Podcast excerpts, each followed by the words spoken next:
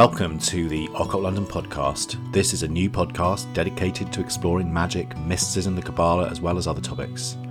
If you like the podcast, please write a review and rate us on iTunes or whatever platform you listen to this on, as it will really help us to get this message out there.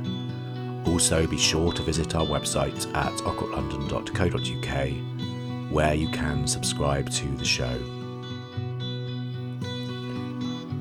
In today's episode, we are going to be beginning a new series which will be looking at some of the legends and the symbolism behind the astrological signs of the zodiac. As we discussed in our brief introduction, the important thing to remember with these forces or these energies is that they are living symbols, energies, but also have mythological stories behind them. And with that note, we're going to kick off this series by looking at the sign of Aries, the ram, or Arietis, or Krios in ancient Greek, whose time is around the spring equinox. The constellation of Aries is a mid sized constellation, it's about 39th in size among the other recognised constellations and it's also one of the original 48 constellations listed by Ptolemy in his Almagest. Aries has various different correspondences with regards to important dates, but it's always in the springtime, representing the new year, the burst of creative energy that comes in the springtime. Change, new beginnings, audacity, and bravery. The astronomical date is 18th of April to May the 13th. The Rashi sidereal is the 14th of April to May the 14th. And then the tropical is March the 21st to April the 20th. It's ruled by the planet Mars. It's the element of fire, and it's very much connected with red and orange in terms of colours, like these hot, fiery colours obviously from an incense point of view you know there's lots of different choices here but you know fiery incense dragon's blood spicy you know hot. And the angel that traditionally rules aries is meladhiel which is kind of an angel that's signified by this kind of indefinable impulse to begin. It merges and it brings the strength it makes us take action from a symbolic point of view, as most of you probably already know, this sign is represented by a ram. And if we look at legends and myths of rams, they've always been a, a lively animal, um, often on, found in mountains or, you know, in quite sort of rough terrain. Um, and often, you know, often quite violent in some ways in terms of they'll chase people out of fields and things like that. And Aries is an innovator, a groundbreaker, and aspects of this sign are described quite wonderfully by Gareth Knight in his book Merlin and the Grail, as I quote. Aries, first of the zodiacal signs, representative of the cardinal fire, and its symbol embodying in simplest terms the development of duality from a point. And that's a quote by Gareth Knight from Merlin and the Grail. Aries is traditionally was the first sign of the zodiac. From 1845 to AD 300, when the the vernal equinox would have been within its borders, and it's then that the ram would have led the flock across the sky. In ancient Mesopotamia, um, the year begins for the people when the sun moved into Aries, which was known as the sacrifice of righteousness. And in Assyrian times, it was known as the altar and the sacrifice, where a ram would have been sacrificed. In ancient Egypt, the constellation of Aries was also associated with the god Amun Ra, often depicted or shown as having a ram's head. And Amun Ra also represented fertility and creativity for the Egyptians. With the Aries constellation being close to the vernal equinox as well, it's also called the indicator of the reborn sun. And during this time of year, when the Aries is said to be in the heavens, the priests would dedicate statues of Amun Ra in their temples. And this practice was later adapted by the Persian astronomers. The constellation of Aries also gained the title Lord of the Head, which kind of indicates an important symbolic and mythological meaning. The head is very much, you know, obviously the source of strength in a ram, but it's also um, in some cultures was considered to be the sort of where the soul kind of lived, essentially. And you get this idea of the fire in the head in some Celtic traditions as well, being this kind of inner fire that exists within the head um, and also why you know skulls and things like that were actually prized in some cultures because it was considered to be that's the seat of that essence, that fire, that primal fire. Other interesting things. Um, during the plagues, some Jewish communities apparently uh, were required to put the blood of a ram Aries over the door to keep the angel of death from taking their firstborn sons. And also in Rome, army legions are meant to have sacrificed a ram before entering battle. In Babylonian times, the star formation that forms Aries was also known as Mul Lul Hungar, or the hired man, and was associated with the god Tammuz, It's springtime, and it marks the beginning of the year. And during this period, around 2000 BC, the hired man would have risen in the dawn at the time of the spring equinox. And around 500 BC, the Greeks transform this constellation into Aries the ram and establish it as the first sign of the zodiac. As most of you probably seen, the symbol of Aries is a symbolic of the shape of a ram's horns, Rams, as we discussed earlier, they're very powerful. They're symbolic animals of representing force, representing power, representing you know charging. And this is very relevant power from a kind of magical perspective, representing that fiery part of fire, the most active, the most violent manifestation of that element.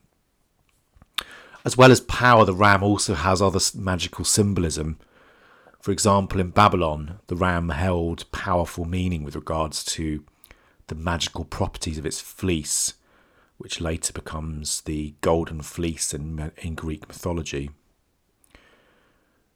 The astronomer Ptolemy describes Aries as follows in his Almagest. Aries, exceeding in strength, chariot rider, golden helmed, doughty in heart, shield bearer, saviour of cities, harnessed in bronze, strong of arm, unwearying, mighty with the spear, O defence of Olympus, father of warlike victory, ally of Themis, stern governor of the rebellious, leader of righteous men, sceptred king of manliness, who whirls your fiery sphere among the planets in their sevenfold courses, through the ether wherein your blazing steeds ever bear you above the third firmament of heaven. Hear me, helper of men, giver of dauntless youth. Shed down a kindly ray from above my life and strength of war that I may be able to drive away bitter cowardice from my head and crush down the deceitful impulses of my soul. Restrain also the keen fury of my heart, which provokes me to tread the ways of blood curdling strife. Rather, O blessed one, give me your boldness to abide within the harmless laws of peace, avoiding strife and hatred and the violent fiends of death. That's a quote by Ptolemy from his Almagest.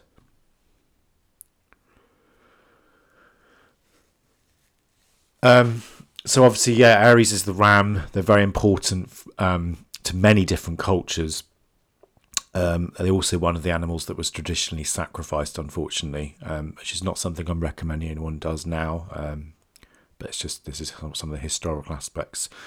From a symbolic point of view, Zeus is often uh, associated with a ram, and in terms of the actual story, um, Ares is a special ram. However, he is also the one with the golden fleece and was the object of the voyage of Jason and the Argonauts. And the story of, story of Ares really makes its first appearance with the story of King Athamas of Boeotia, when he was about to sacrifice his son Phrixus to ward off impending famine. And the story goes as follows, and this is a quote from Pseudo Apollodorus, who was a Greek mytho- mythographer around the 2nd century AD. The oracle prophesies an end to the death if Phrixus, Phrixus were to be sacrificed to Zeus. When Athamas heard this and was pressurized by the joint efforts of the inhabitants, he had Phrixus placed on the altar. But Nephele seized both him and her daughter and gave them a golden fleeced ram which she had received from Hermes, by which they were borne through the sky over and across the land and the sea. But as they reached the sea that lies between Sigeum and Charonisi, Helle slipped into the depths from her death. There the sea was called the Hellespont after her.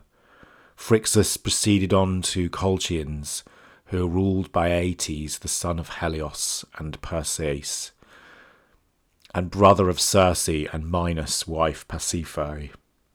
Aeetes received him and gave him Chalciope, one of his daughters. Phrixus sacrificed the golden ram to Zeus, but gave its fleece to Aeetes, who nailed it to an oak tree in a grove of Ares. So it's yeah, it's talking about this. Um, this is one of the sort of ancient Greek stories uh, about Ares, where it's this golden fleeced ram that kind of essentially rescues them, but then obviously one of them falls off into the sea, and then it becomes like this prized thing. There's also different variations of that story. For example, Eratosthenes wrote that the ram was immortal and instead of dying, it sheds its own fleece and then it flies into the sky of its own accord. And it's believed that the reason for that constellation is due to the fact that the fleece is has been removed, so it's faint. After the prince Phrixus died, his ghost is also meant to have returned to Greece to haunt his cousin Pelias, who had seized the throne of Locus in Thessaly. And the real successor to this throne is meant to have been Jason. And Pallas tells Jason that he will give up the throne if he brings back the Golden Fleece. And so this is where the kind of legend of Jason and the Argonauts and the and the Golden Fleece come from. And I quote from Pindar, the Pythian Ode 4. Pelias commands Jason, Fetch the golden fleece. You have it in your strength to undo the vengeful anger of the powers of earth below. To bring his spirit again, Phrixus commands us journey to Aeetes' hall, and fetch from thence the thick fleece of the ram which saved him from the sea long ago. So Jason is meant to have sailed for many days until he reaches Colchis, where he asks the king for the fleece, which hangs in a sacred wood, guarded by a huge serpent that never sleeps. And King Aeetes is meant to have rejected Jason's request. However, he he has a daughter, Medea, who falls in love with Jason, and then she offers to help him steal the fleece. So the two lovers creep into the wood at night where the fleece is hanging, and Medea bewitches the serpent and then Jason steals the fleece. According to Apollonius Rhodius, uh, the golden fleece is meant to have been as large as the hide of a young cow. And when Jason has it over his shoulder, it reaches his feet, and the ground shone from its glittering golden wool as Jason and Medea escaped with it. And I quote Lord Jason held up the great fleece in his arms. The shimmering wool threw a fiery glow on his fair cheeks and forehead, and he rejoiced in it, glad as a girl who catches on her silken gown the lovely light of the full moon, as it climbs the sky and looks into her attic room. The ram's skin with its golden covering was as large as the hide of a yearling heifer or a brocket, as a young stag is called by hunting folk. The long flocks weighed it down on the very ground beneath him, as he was walked with bright with gold. When he slung it on his left shoulder, as he did at times, it reached his feet. But now and again he made a bundle of it in his arms. He was mortally afraid that some god or man might rob him on the way. Dawn was spreading over the world when they rejoined the rest. The young men marvelled when they saw the mighty fleece dazzling as the lightning of Zeus and they all leapt up in their eagerness to touch it and hold it in their hands. But Jason kept them off and threw a new mantle over the fleece. So once Jason and Medea uh, escape from the king, they then um, flee and take the fleece to the temple of Zeus at Orchomenus, where it's meant to have uh, stayed for a long time. Nobody knows where it is now, unfortunately. There's also another story about Ares set in the Liberian desert where we have the god of wine, Bacchus, is wandering the desert and he's really thirsty. And he's meant to have met a ram who leads the party to a well. And then, as a reward, Bacchus places the ram in the stars so that when the sun wanders beneath it, it's springtime. So, lots of different aspects going on there in terms of you know some of this interesting mythology some of the magical aspects of Aries I wanted to finish with.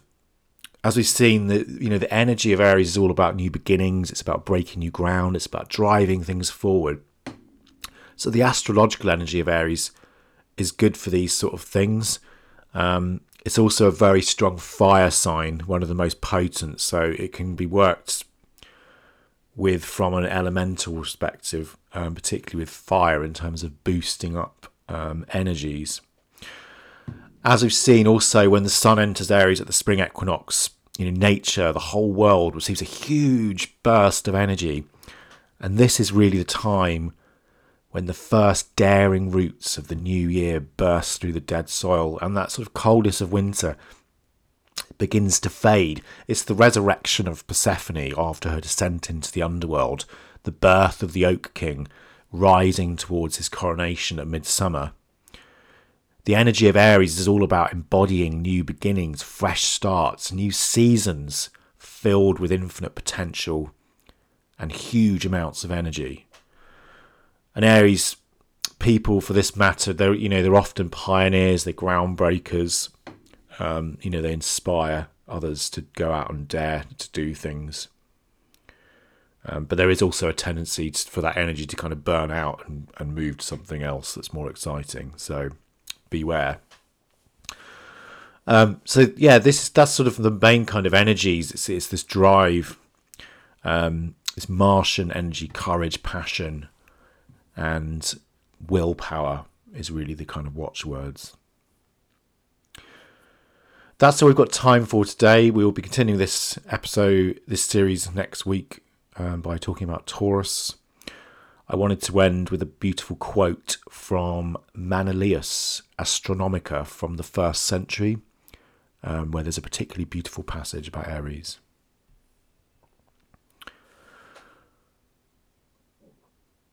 When the ram emerges above the surface of the waves, and the curve of his neck appears before his horns, he will give birth to hearts that are never content with what is theirs. He will engender minds bent on plunder and will banish all sense of shame. Such is their desire for venture. Even thus does the ram himself rush forth with lowered horns, resolved to win or die. Not for them the gentle ease of a fixed abode, with none but peaceful cares it is ever their delight to travel through unknown cities, to explore uncharted seas and enjoy the whole world's hospitality. The ram himself gives you evidence of this. Once furrowing a trail through the glassy sea, he tinged it with the gold of his fleece, when on his back he carried Phrixus, bereft of his sister Helle by fate's decree, and brought him to the banks of the Phasis and the Colchis. Thanks so much for joining us this week on the Occult London podcast. Hope you've enjoyed it. Please make sure to visit our website at occultlondon.co.uk where you can subscribe to the show. Thank you and good night.